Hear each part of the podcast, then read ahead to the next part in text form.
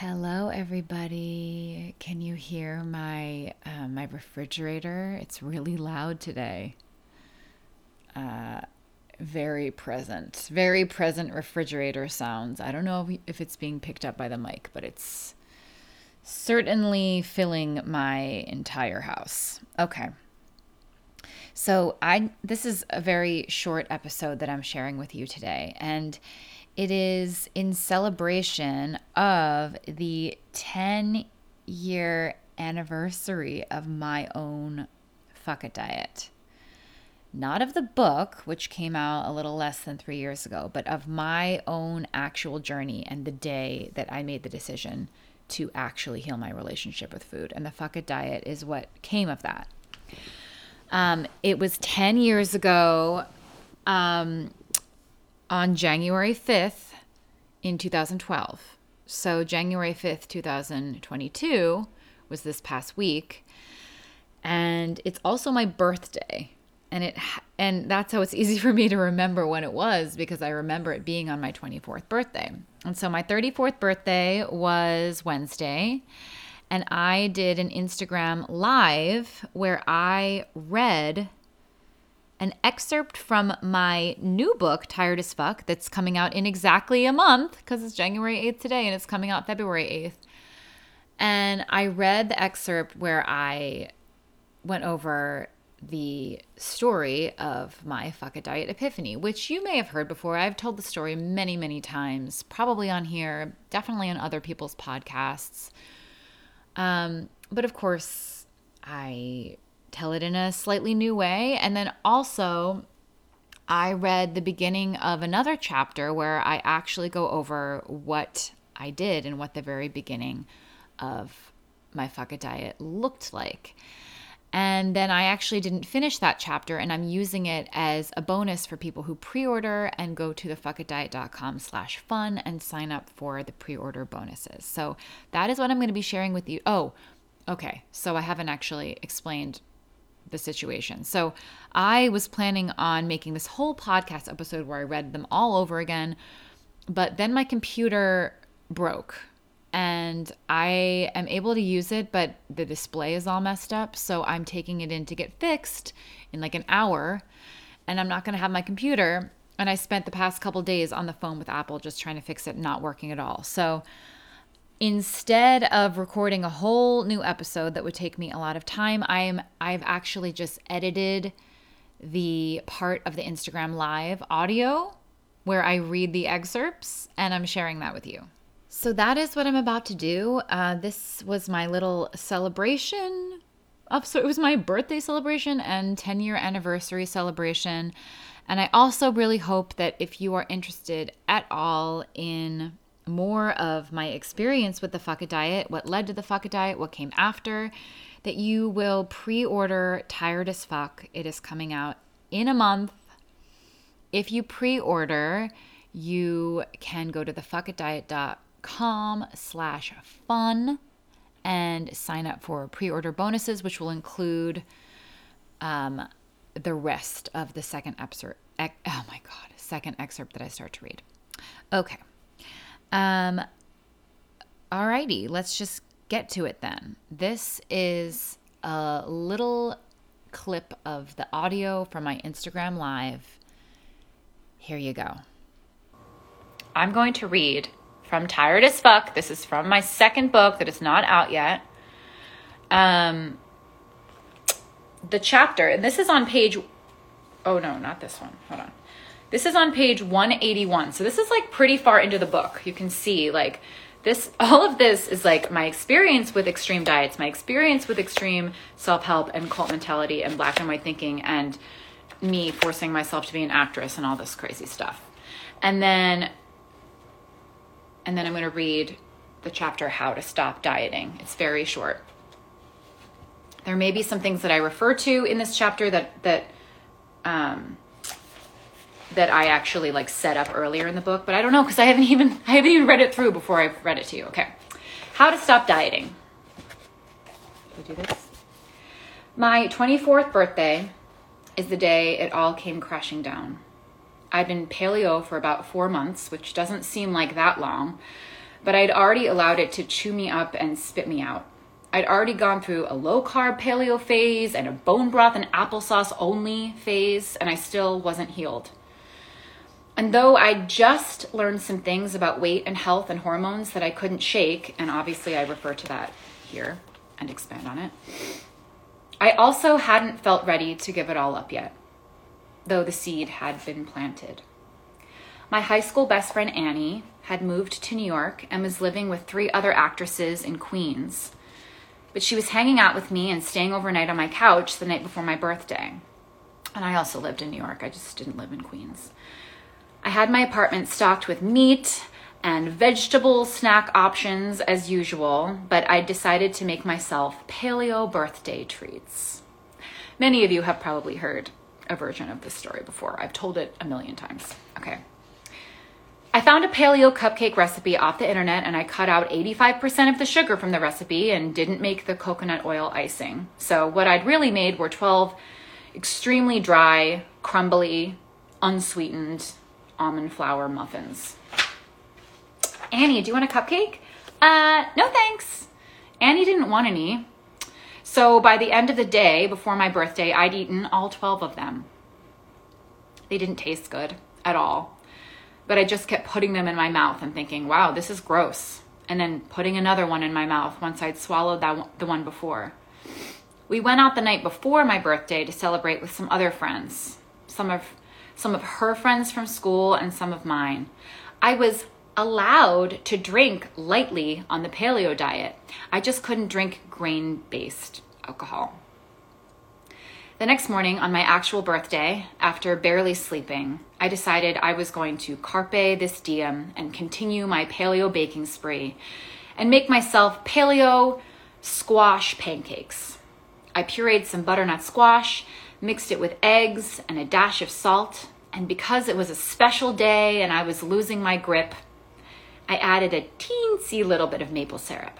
Annie, do you want any squash pancakes? Uh, no thanks. I made enough squash pancakes to feed six people, slathered them all in butter and another teeny drop of maple syrup, and ate them all in five minutes. Just like the cupcakes, these pancakes were also disgusting, but I couldn't stop. Once I'd eaten all of them, I felt nauseous and stuffed and sick and panicky. And this birthday binge, while not outwardly different from any of my previous 1,000 binges in my life, was the final straw that broke me. It was the experience I needed to crystallize the whispers I'd been healing on my ex paleo blogs. And again, I refer to, to what I'm talking about earlier in the book. This is a flawed concept. Dieting is a flawed concept. You can't heal binges by cutting out food. Weight loss isn't going to heal you, and it might make things worse. Annie left late morning and went home to her actress compound in Queens. And I kept it together until she left. But once she was gone, I walked into my bathroom, still extremely stuffed and uncomfortable and miserable, and looked in the mirror. I thought, this is it. This is the end of the road. This stupid diet hasn't healed me of anything. And if I don't stop this miserable cycle, this is never going to end it was clear. Dieting was definitely messing with my eating. There was a direct correlation between my dieting and my binging. The more I tried to follow a specific plan, the more out of control I became. But in this moment, I finally realized a way more important part of this entire miserable puzzle weight wait. The reason this keeps happening is because of my obsession with weight. That is the core issue. That is the reason my intuitive eating was never actually intuitive. That is the reason I've been trying to eat the smallest amount of food and carbs for a decade. That is the reason I keep putting myself on new diets. That is the reason I eat so little that I start crying when my Canadian dinner doesn't come out fast enough. Again, I refer to that earlier in the book. it's weight. I've been trying to become skinny or stay skinny or become skinnier for 10 years, and it's done nothing but make me exhausted, hungry, obsessed with food, and hate myself. And it has almost certainly made me more unhealthy. I told myself for years that all I really cared about was health. But I also thought that health and weight were the same thing. I thought it was a fact that carbs were my enemy, as well as the enemy of our nation's health. But now I was being faced with an alternate reality that eating low carb could mess up your health. And I have been constantly trying to eat the bare minimum to get by and to keep my weight as low as I could. Though I was also constantly binging, which is something I talk about at length. and now I understood that it wasn't necessarily good for me. And once I learned that, how could I ignore it? During all those years when I tried to heal my eating, I thought the goal was to lose weight. All the while I thought I was eating intuitively, I was still always obsessed with eating the smallest amount possible. I was still trying to make sure that I ate in a way that kept me as small as possible. And that was the problem. It was like all of a sudden, I saw the cult I'd been in for a decade for what it was. So I made a decision to leave. And again, I talk so much about black and white thinking and cult mentality earlier in the book. I was going to stop dieting. I was going to actually deal with my fear of foods and carbs and my fear of gaining weight. I was going to eat. I was going to gain weight. And I was going to quit acting, at least temporarily, if not forever. I knew that I couldn't keep up my decision to let myself gain weight if I kept going on auditions for Cinderellas. I had no idea what I was doing. I didn't know what it would be like. I just knew I was miserable and I'd hit my breaking point. I didn't actually know how much of my gut instinct about weight and dieting was actually right yet. It felt right, but I didn't know anything except the few things I'd read online about carbs and weight gain helping people to heal their hormones.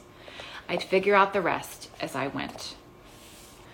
So I want to read the beginning of one more chapter and then send the rest um, to everyone who's pre ordered. That's like another incentive. I'm trying to give you a million incentives too. Okay. This would have been a great time to go to therapy, but that wasn't even a thought that crossed my mind. There are a couple reasons for that. One, I had no context for what I was about to do.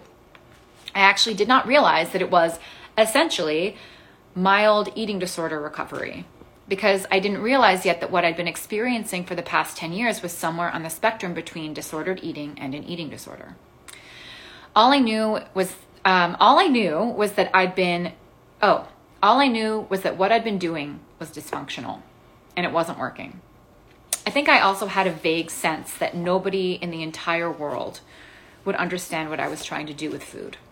I didn't know there were weight neutral intuitive eating practitioners out there. And to be honest, there were way less. I feel like it's really like boomed in the past 10 years, but there they did exist. I just didn't know it.